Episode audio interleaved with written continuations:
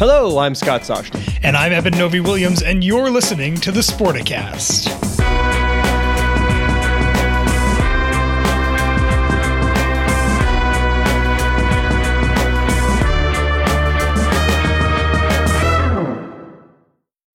When you need mealtime inspiration, it's worth shopping Kroger, where you'll find over 30,000 mouthwatering choices that excite your inner foodie. And no matter what tasty choice you make, you'll enjoy our everyday low prices, plus extra ways to save, like digital coupons worth over $600 each week. You can also save up to $1 off per gallon at the pump with fuel points. More savings and more inspiring flavors make shopping Kroger worth it every time. Kroger, fresh for everyone. Fuel restrictions apply.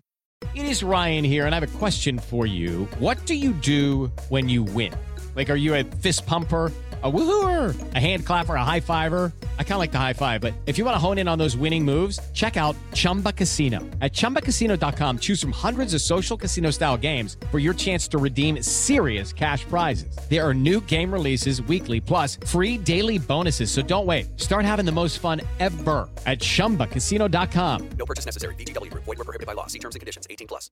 Oh, I really thought on this one, Eben, you would come with something special. See, Ronnie, if uh, if you're a listener of the pod, whatever the topic du jour is, Eben likes to, or usually tease it up in some special way. Like you're listening to the storage version of the podcast today, or, or whatever, but nothing. The lost archives of the NBPA edition. There you go. The, yeah, exactly. Raiders of the Lost Archives of the NBPA, and and our guest is Ron Klempner, longtime friend Ronnie. And I got to say, Ron, this is going to be sort of like a trip down memory lane for for you and, and me the most podcasty thing we've done. Because if people didn't read Jacob Feldman's story, in short, and I'm going to paraphrase this, and and you can then take it from there. But there were a whole bunch of boxes around the NBPA offices, uh, cluttering things up. Probably made a move or two to different offices. It was time to get rid of them. And you said, "Wait, wait, wait." You know, it, typical to your hoarder mode. You said, "Wait, wait, wait. Let me go take a look anyway." And it's a good darn thing you did for the sports world because what was saved, what was recovered, and what will now see the light of day again, I'm going to term it a treasure trove of sports business memorabilia walking down to sort of memory lane of the NBPA. You tell me it, it kind of succinctly how how it all came about where you were the one to go thumbing through these boxes. I'm, I'm either the best person to do it or the absolute worst. Probably the worst because I have been um, really, my wife does want to put me on like extreme hoarding. It all comes from, you know, my father who came over to this country in 1939 from Poland, still didn't really wrap his arms around the concept that you can actually throw things away and, and then replace them with new things. And so um, yeah, I'm, I'm I, I hate to to throw stuff away. I always think that there will be some use of stuff. And then it's just this notion of, you know, since I was a kid Joel Fine's bar mitzvah and Thurman Munson showed up and signed my. Whoa, whoa, whoa! What? What? Joel Fine had Thurman Munson at his bar mitzvah. Incredibly, his father Malcolm was like a was a lawyer down on Court Street, and uh, he had Henny Youngman at his bar mitzvah. Believe it or not. Oh my God! Yes, performed for the adults and for the for the for the kids. He had Rudy May, who was a pretty decent Yankee pitcher, but was you know fine. He came with a box of balls, and Thurman Munson, I guess this is how guys did stuff nowadays. They just rolled together. They were on their way somewhere, and Thurman Munson walked in with him and like, oh, I find Rudy May, but here's Thurman Munson. So I pulled out my um, my place card, you know, where my, my table seating thing, and I pulled out there was a little Polaroid picture that they took of you when you walked in. I pulled that out, and I had Thurman Munson sign that. So ever since that, I've had that, and I keep thinking like, you know, interesting, different like pieces of memorabilia. Yeah, sure, everyone can have like Mookie Wilson and Bill Buckner signed, you know, that you can get, you know, 50 million of them. But you know, something that is, you know, a little bit of a unique piece. And I, I just, you know, I kind of take for granted with this job. I've been doing it a really long time that, um, you know, I come across stuff every day that really, you know, folks would be very much interested in. Sometimes I stash, sometimes I don't. And, um, you know, at the end of the day, we, we, we came up with all of, you know, we have this box story, which I'm glad to tell you about the boxes. Eben, I'll let you take it from here. But are you like me thinking headlines already? Like Thurman Munson, bar mitzvahs, and the value of hoarding. Like I, I know I want to read that. Yeah, Ronnie, it sounds like you're the uh, the perfect person. You said either the best or the worst. It sounds like you're the perfect person to have gone through this. If you don't mind, just keep painting a picture for for folks who are listening. What came out of these boxes? What kind of documents does the NBPA have that you came across and eyes widened as you pulled them out?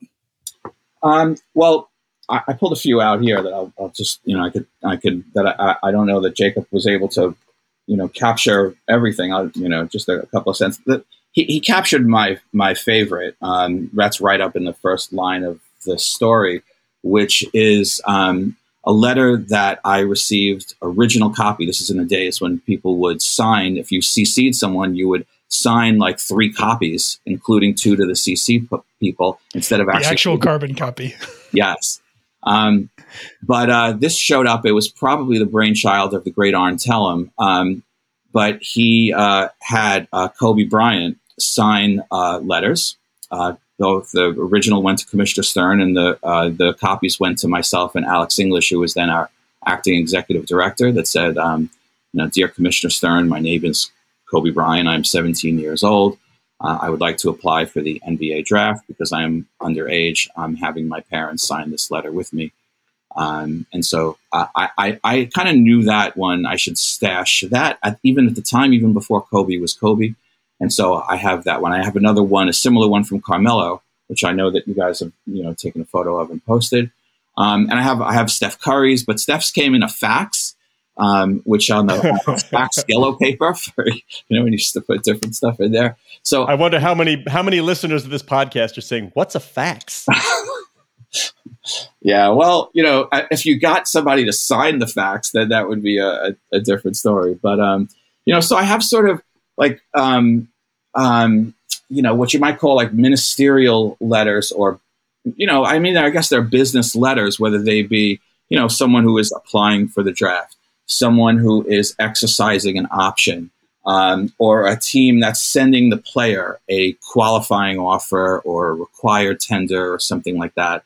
And, you know, oftentimes, obviously, the, the player himself, you know, you could sense is, is, is, obviously a, you know, a transcendent player like Kobe. Or sometimes I stash them away because it was just, it's cool that we have, you know, Larry Bird, you know, dear Ron, here, here is a, you know, Larry, you know, here is a, our tender that we just made the other day to this first round pick. Um, but a lot of it is the contracts, and sometimes we have original contracts uh, in our files because the players would sign a bunch and then would come to us. Sometimes we have copies. Um, just a few that I pulled out here. I have Patrick Ewing's um, 1985 rookie contract that somebody handwrote in pencil first round on it. Yes, in fact, he was a first round pick. Um, I have Kevin Garnett's rookie contract, which was the first year of the rookie scale that we ever did a rookie scale in the NBA in 1995. And then I, heard- Ronnie, let me let me jump in. Yeah, I, I know where you're going because you're going to go the then and now, and this is where I jump in and say it's it's more than just you know th- these these contracts and pieces of paper because of the effect and impact they had not only on the NBA but sports in general. I mean, the next thing I think you're going to pick up was the Kevin Garnett contract that led to the 1998-99 labor problem, which uh, you know had me sitting outside of law offices for five months.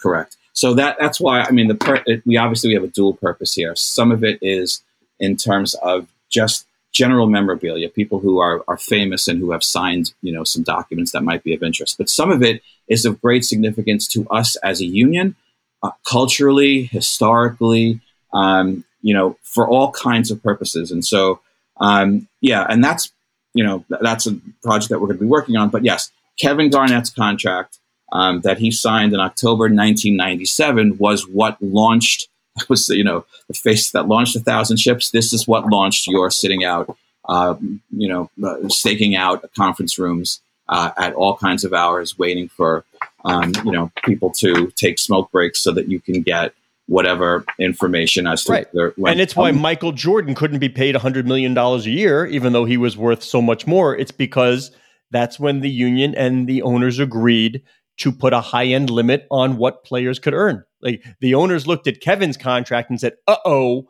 where are these escalating costs going? We need, and I remember this. What was the big term? Everybody, we need cost certainty. Cost certainty, right? And it was first. First, it was cost control, and then it was cost certainty. Yes, and they and they uh, yeah that those were the running themes when Kevin signed this six-year, hundred and twenty million dollar contract. After two years, because the first rookie wage scale was three years, and we we uh, negotiated out no restricted free agency. So you were a completely free agent after three years. In 1995, people forget that. And they immediately realized that was a mistake when Kevin signed this after only his second year, this massive deal. And that is what launched the 1998 lockout, where they said, we got to go and, um, and, and take this under control. They had actually been trying for a while to take things back, to sort of rein in the business ever since our soft cap was negotiated in 1983. Um, they tried it in 1988 when we, we were able to, at that time, take advantage of the antitrust laws um, and brought the Bridgeman lawsuit.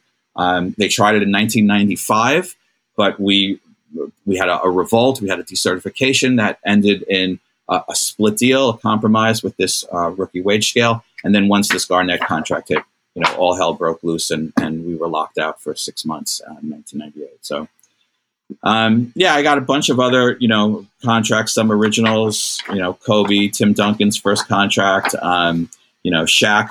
Speaking of those, also with the, um, you know, that have the effect of Dudley, uh, of uh, Garnett, you remember Scott very well. Chris Dudley, how many hours did you spend on the Chris Dudley cases? Yep. He yep. is many, many. Sort of on the Mount Rushmore of our union as someone who took advantage of a, you know what they perceived to be a loophole in the collective bargaining agreement that allowed him uh, to take a, a, an option after one year and out, get out of his contract and re-sign with his team, essentially, uh, you know, blowing up the whole Larry Bird exception.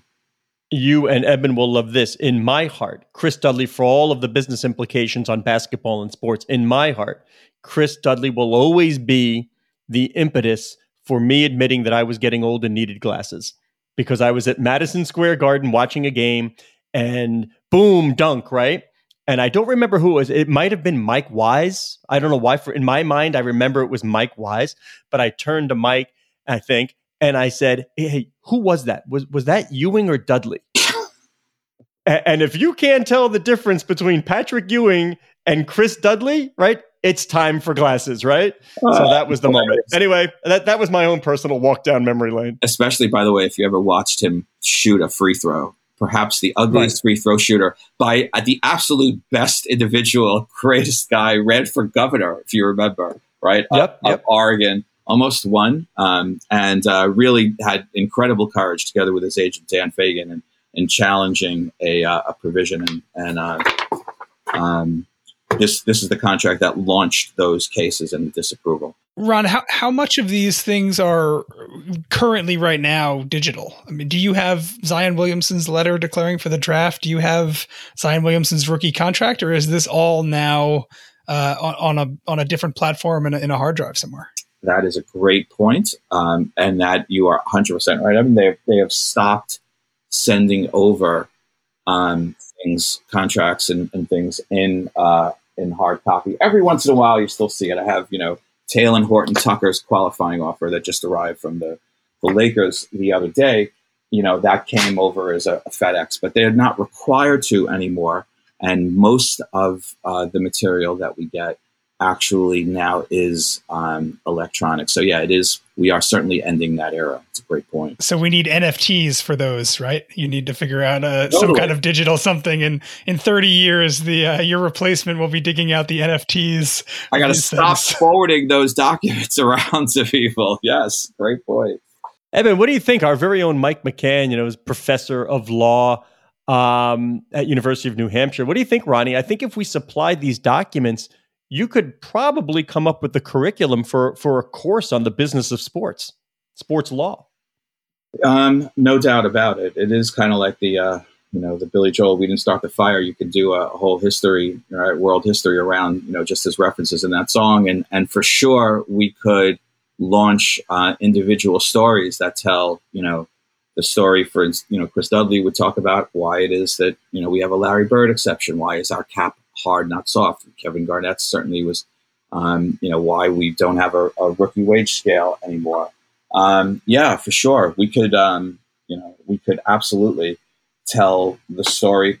We could certainly tell the story of the lockout, you know, that existed 1998, 99 um, by this, you know, these folders here, which was really, I think, one of my favorite finds of the last couple of months because I couldn't figure this out. I, I saw this, uh, it's a, a Redweld, which is like a big red folder, um, you know, that lawyers use. And this is taped and it has my signature over the tape so that like if you if you opened it, you would know that the signature moved. It has uh, been entered into the evidence locker, like boxing yeah. gloves. Yeah, exactly. um, it has the word "against" written on the Redweld folder, and I'm like, "What is this?" Um, and so I, I opened the folder and I saw in it um, the five players, original ballots signed from the five players who voted against the lockout. They were presented a proposal. Finally, in January of 1999, we had no season. We hadn't started. Nobody had reported to training camp. There's no summer league. There's no preseason. Uh, you know, and uh, in January, we finally had, um, you know, an offer that we were willing to take to the players. And, um, you know, we brought the guys together at the GM building at our, Weil Gotshal offices and um, they, they voted. And here are the five against votes, original signatures, including um, one player um, who's who we named earlier, who was a transcendent player who voted against, and then I later found the uh, 181 pro votes um, in this Redweld that you know shows all of the. It's pretty much a, a who's who original signature of players. And how great is it though, Eben? How great is it that against the deal, Kobe Bryant, for the deal, Shaquille O'Neal. Even then, Shaq and Kobe were were at loggerheads. You know, you, you, just knew it wouldn't work on the court. is I'm curious, Ron. Is there a is there a way to to do something with this besides kind of hold on to them? A museum certainly seems like a the kind of thing. I know you guys relatively new offices. I don't know. Is there any plan to turn this into something that is public facing, perhaps? So yeah, for sure. A couple of things. One is that they we just uh, uh, we have an exhibit now at the Hall of Fame in Springfield. It's an NBPA exhibit. It's right now um, a bunch of great videos together with some uh, graphics that tell the, the, story of the Union and, and our, our history um, through a bunch of different lenses, mostly with short videos that were prepared by the players. So that's on display right now in Springfield at the Hall of Fame, the Basketball Hall of Fame. Um, and so that's one one thing that we have one place certainly where um, I'm I'm hoping, and they also have a Kobe exhibit that's fairly recent, and so I've talked to them about you know his original letter certainly. Um, the other thing is that we have, uh, and this is a, the work of our foundation. Our director Sherrie Deans has um, really focused our foundation on really recognizing the heritage of the organization. Um, we really haven't you know done enough to preserve it and so she retained um, a company called Heritage Works, which will help us with our archiving. And I think the way that they do it is they help go through, identify things that really are pivotal to the organization's history, and then come up, work with you to, to come up with innovative ways to display it, both for the benefit of existing employees and for the certainly the forward forward facing and the general public so that you can essentially, um, you know, uh, display the, the, the, you know, the, the history of the organization. So Sherrie's been doing that and we've been working with them for a couple of years. I think that's the next stop for these boxes. I think Heritage Works is going to go through uh, them and then, you know, work with us to come up with some ways in which we're going to use these uh, to be able to tell cool stories. Is is it true that this all came out of a dispute with a storage provider? That that the reason these boxes were in your office is because they were shipped back from a from a facility somewhere? It's it's the most incredibly random thing because you know for years we were not the we did not have a lot of infrastructure. Scott remembers, you know, we, we had a very small staff. Um, the office manager was essentially the uh, assistant to the executive director. We, you know, we didn't have a whole lot of people who were thinking, okay, well, you know, what are we doing with our files? What's our records management system? And and we had a fair amount of turnover over the years. So people would just leave, put their stuff into boxes, and it would get shipped to storage. So it would just sit there, and then nobody ever went and you know pruned it or or you know decided what we need to, you know.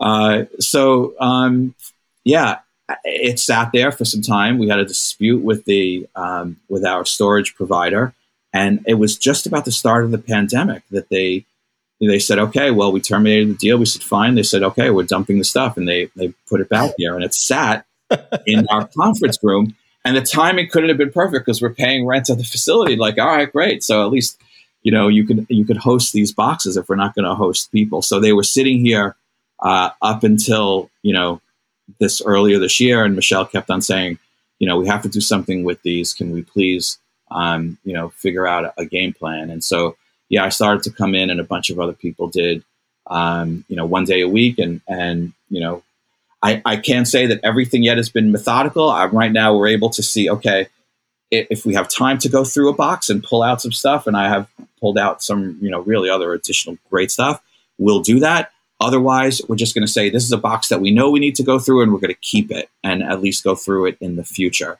um, because we couldn't do everything. During the pandemic, it was just too hard. Um, so now, yeah, people are coming back. We're back in the office a couple of days a week and we've put, we've gotten rid of about half of them. Um, and then we have another 500 or so boxes in storage that I think for the most part, you know, can use a little bit of time and we can, you know, go through and see what we have of value there. Hey, Eben, when it comes to jurisprudence, Mr. Klempner is one of the best and brightest that sports business has ever known. Uh, but I do chuckle as he, he was telling me this tale, obviously not of the journalistic mindset, because I'm like, this is so cool. I'm like, Ronnie, this is a story. Like, this is a really cool arc. People would love to read about this and know about it. So I'm glad that like we're bringing it to light and you know weird things go through my head ron as uh, as we we tape podcasts and eben knows i i generally don't let him stay there. I just come out with it. So when you said the gm place eben you, i don't know if you know that but or where it is but that's the uh, fifth avenue and central park south apple store. Like there was no apple store when all this was happening. That's gm place. That's where my mind goes that i, I was like waiting that. in the lobby for the offices of Weil Gotshal upstairs. And you also mentioned the, the 98 99 lockout and Michael Jordan played a role. Um, I, I we got about five minutes, Ron. I want to go too long, but I always remember. I want to stroll a little bit down memory lane. When Michael showed up, owners were always on their best behavior. It was like the tone in the room was always a little different when Michael was sitting there. Do you remember the session and word leaked out afterwards to a bunch of reporters that Michael told Abe Pollin, if you can't make a profit, then sell your team. And if I if I'm correct in the way it was told to me, Abe, who was not not the youngest of, of owners at the time, he lost it. like Abe was mad. Like David had to go and restrain Abe because he was so mad. And now I wonder. I got to ask Michael about that next time I talk to him. because of course he's on the ownership side, and like, how would he like somebody telling him if you can't make a profit, sell your team, Michael? Not not only is he on the ownership side, but he's on the labor committee, and that's perfect. Know, perfect. obviously, purposely chosen. Adam is is you know he, he, wasn't born yesterday. That's for sure. He's no nobody ever said that he was any me anybody's dummy. Um, yeah, no. Michael walks into the room, and and, and certainly now, uh, you know, he holds uh, you know a great um, you know great great sway and and great weight. But uh, I, I I love it. I love getting into it. You know, with him at the sessions. I think he appreciates, you know, just the longevity. I mean, even he, you know, he, he, sort of embraced um, my presence at the table as somebody who remembered, oh, you remember this, but I, I, I put it on him. We, we throwing, we're throwing everything back at him. So it's, you know, Michael, you know, what, when, when, you know, when you were up for free agency, when you, you know, doing this, it, it's, it's easy at this point to put him in that position and to say, you know, harken him back to those days when he did have very much so the player mindset. And um, yeah, now he sits at the table, and uh, uh, I, I, don't want to say he's a bit of a hawk, but you know, he's definitely, um, you know, he definitely lets his views be known. So it's great. What's your best and favorite Kobe Bryant? And then I'll let Eben take over. My best and favorite uh, Kobe Bryant. Um, uh, I, I, think really it speaks to um, you know every time we saw him, uh, he, he, was just entirely embracing.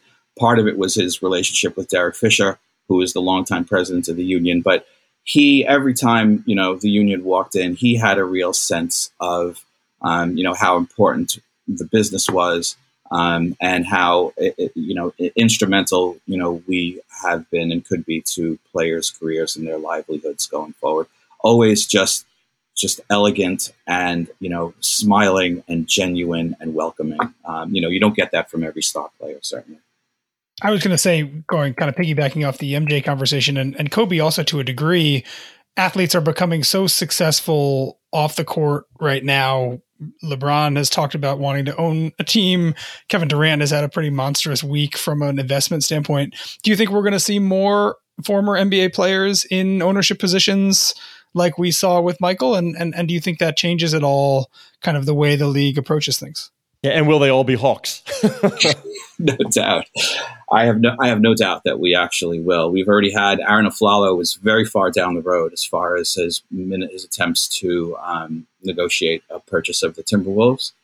Um, we have some guys on our executive committee right now. It's no secret, no surprise that guys who are involved with the union always end up, um, you know, on the on the right side of of uh, the business world later on. James Jones, who is probably as instrumental of a union leader as we've had certainly in my in my 28 years here. Um, is executive of the year this year, reigning executive of the year, and uh, with the, the, Phoenix Suns. With the Phoenix Suns, it doesn't surprise me. Um, and uh, a fellow on our executive committee by the name of Andre Iguodala. If I had to make a prediction, I would say that uh, you know he would be up there uh, immediately. But there's no sense that the you know the um, the empowerment that the players have felt generally, both in terms of social justice and in terms of you know just the business uh, generally while they're players. Um, you know, I, I, I, think is undoubtedly going to lead them to uh, ownership situations in the very near future.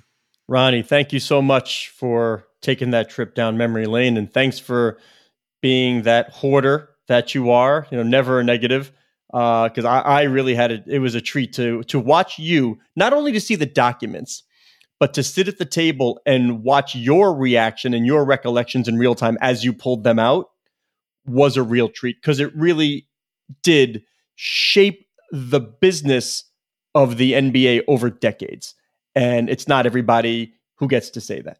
Thank you so much. I really appreciate it. All right, he's Ronnie Klempner, senior counsel at the NBPA. The other guy is Eben Novy Williams on the Twitter at Novy underscore Williams. I am Scott Soshnick on the Twitter at Soshnick. Cora Veltman, our social media editor, loves when I remind you that the show is at Sporticast, which is the hub of what will become the Sportico Podcast Network.